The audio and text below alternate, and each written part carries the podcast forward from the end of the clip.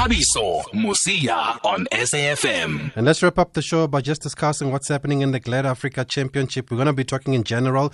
We did uh, mention at the top of the show that the Sekhukhune matter will be held on the 11th of June. They're demanding that uh, they are awarded those three points that they got from the arbitration outcome, which have not been uh, handed over to them. And we joined on the line by Pete Tibane, who's a director at Morakile Tibane Attorneys. Uh, Pete, good evening, and thank you very much for speaking to us on SAFM.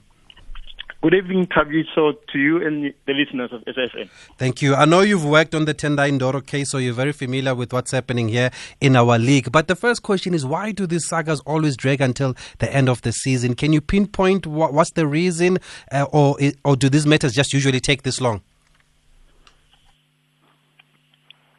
Without making an, an uh, assumption, Thabiso, but I think if one is to be honest with all this saga, I think the blame has to be put to to PSL, National Soccer League, because for an example here, you have a team such as Polokwane City.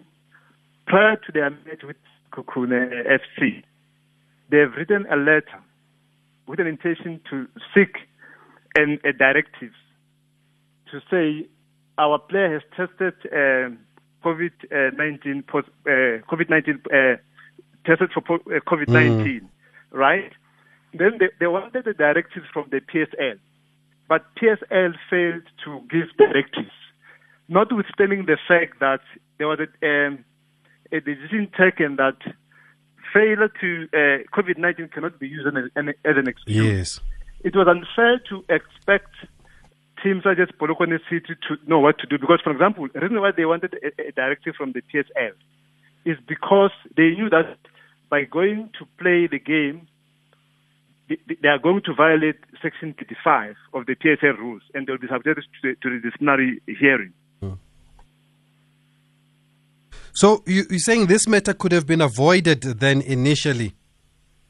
That, that, that's my submission. If PSL took it upon themselves to give directives or to respond to the letter that had been sent by uh, Polokwane City, one way or the other, there should have been a clear direction on what ought to be done. Like, for, for example, Rule 35 of the National Soccer League is very clear. It says clubs participating in the National First Division must include in the team sheet for any match a minimum of, of five players mm. who are both under 23 and eligible to represent South Africa. Minimum of two of those players, they have to be playing. Mm. But in the circumstances of, Polokwane City, there was no way that they were going to have five players. Mm. For the reason that I've already stated, and PSL failed to act. So the blame has to be put to them. And and is is there a sanction on if you don't have these five under twenty three players in that guide in that book of the rules of the PSL? Is there a sanction then about what happens? Because um, that's what Sekhukhune is arguing that there's no clarity on the sanctioning in the PSL's guidelines on what should happen if you don't have the five under twenty three players. There, there is there is a guideline. There is, there is a, guideline, a guideline in terms of what ought to happen. Rule 5713 of the National Soccer League Handbook. It provides a wide range of uh, computed sanctions mm-hmm. which can be imposed on, on a natural and legal persons upon a proof of misconduct against them. Some of these of these sanctions are as follows: one is a warning. Number two can be a reprimand. Number three, it can be a monetary fine. Four, it can be expulsion. It can be a deduction of points and can be a forfeiture of a match. But one thing that we need to understand is that the disciplinary committee has a wide discretion. Mm. And what we need to bear in mind is that when you sit in a DC, you ought to look at the circumstances at play. The, the sanction it has to be fair. You need to consider the aggravating circumstances and, and mitigating factors. And in terms of the Polokwane city, they, their mitigating factors were compelling. And to that extent, it is my view that the disciplinary committee of the National Soccer League, they were correct not to impose forfeiture, mm-hmm. considering the circumstances of Polokwane city. Okay. And now that the matter then went to arbitration and then the, the, the, ruling was that no, they must be awarded those points, Sekhukhune. Is that correct in your opinion then? It is as whether the decision of the arbitrator is correct or not. But one thing that we should all appreciate is that the rule is very clear. The rule of uh, National Soccer League and, and SAFA statutes is clear. For example, the decision of the arbitrator is binding. Yeah. Whether the decision is incorrect or it's correct is binding to all parties. So what was supposed to happen? The, the National Soccer League was supposed to implement the decision of the arbitrator until such time the decision has been challenged and maybe succeed before the court of law. But as the things stand, the decision of the arbitrator is binding to both parties. That's what I wanted to ask, Pete, because I also understand that I, I, have seen the outcome. It's final and it's binding after it goes to arbitration. But now, while the matter is in the courts, now, should that arbitrate? So you're saying that arbitration ruling should stand until proven otherwise? That's correct. The decision should stand. The PSL ought to implement the decision of the arbitrator. One is wondering why they are not doing so.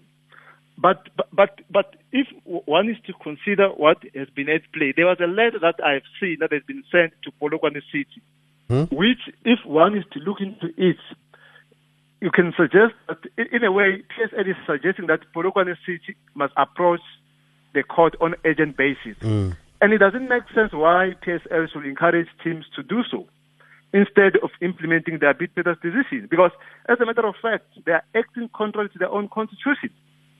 Sure. And we've mentioned that now the Sekhukhune matter will be held next Friday. Today they had a case management meeting. What is case management meeting? What happens there? The essence of that basically is to prepare towards the date of the hearing. For example, the first thing that was done, is Sekhukhune uh, issued a notice of motion with the founding affidavit, and that has been served to various respondents. So they provide specific days in which the respondent ought to, to answer to provide their answering affidavit in which they respond to the founding affidavit.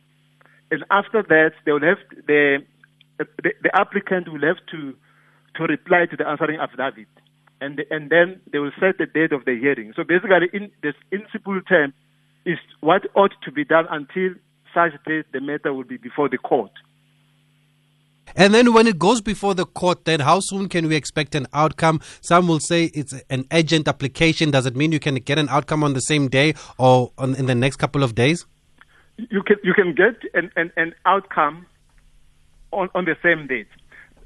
And when you look into the application that has been uh, done by Sekhukhune, they are looking for a declaratory order. Basically, they want an award of the arbitrator to be made an order of court mm-hmm. so that they can be able to, in, to, to, enforce it. Because where we stand, it, PSL is bringing confusion to the public because a, a decision has been taken and is binding. They were meant to implement it, but they're not doing anything about that, which it, it, it creates a confusion to the to the public here. And, mm-hmm. and, and, and, and w- without making any, any, any allegation to anyone, but it raises a, lo- a, a, a lot of question here and it brings uncertainty within the football fraternity because it begs one to ask a question whether which decision PSL is likely to implement if they cannot implement this one, and they cannot pick and choose. Mm. Sure. No, I think you've been very clear here, Pete. We'll bring you more as we go forward, just talk about legal matters, not specifically this case. Uh, but thank you very much for speaking to us. We're just going to have to leave it there because of time. But thanks for your time, Pete Tibane. Thank you so much. I appreciate it. Thank, Thank you. you. Loud and clear, man. He knows the rule book, understands it, He's been involved in the Tendai Ndoro saga here, and you can tell he's not taking sides. Very balanced analysis here from Pete Tibane, director at Morakile Tibane Attorneys Inc. We're going to have to leave it there just because it's 8 o'clock and it's time for news. We're back again tomorrow between 6 and 7 on Flashback Friday.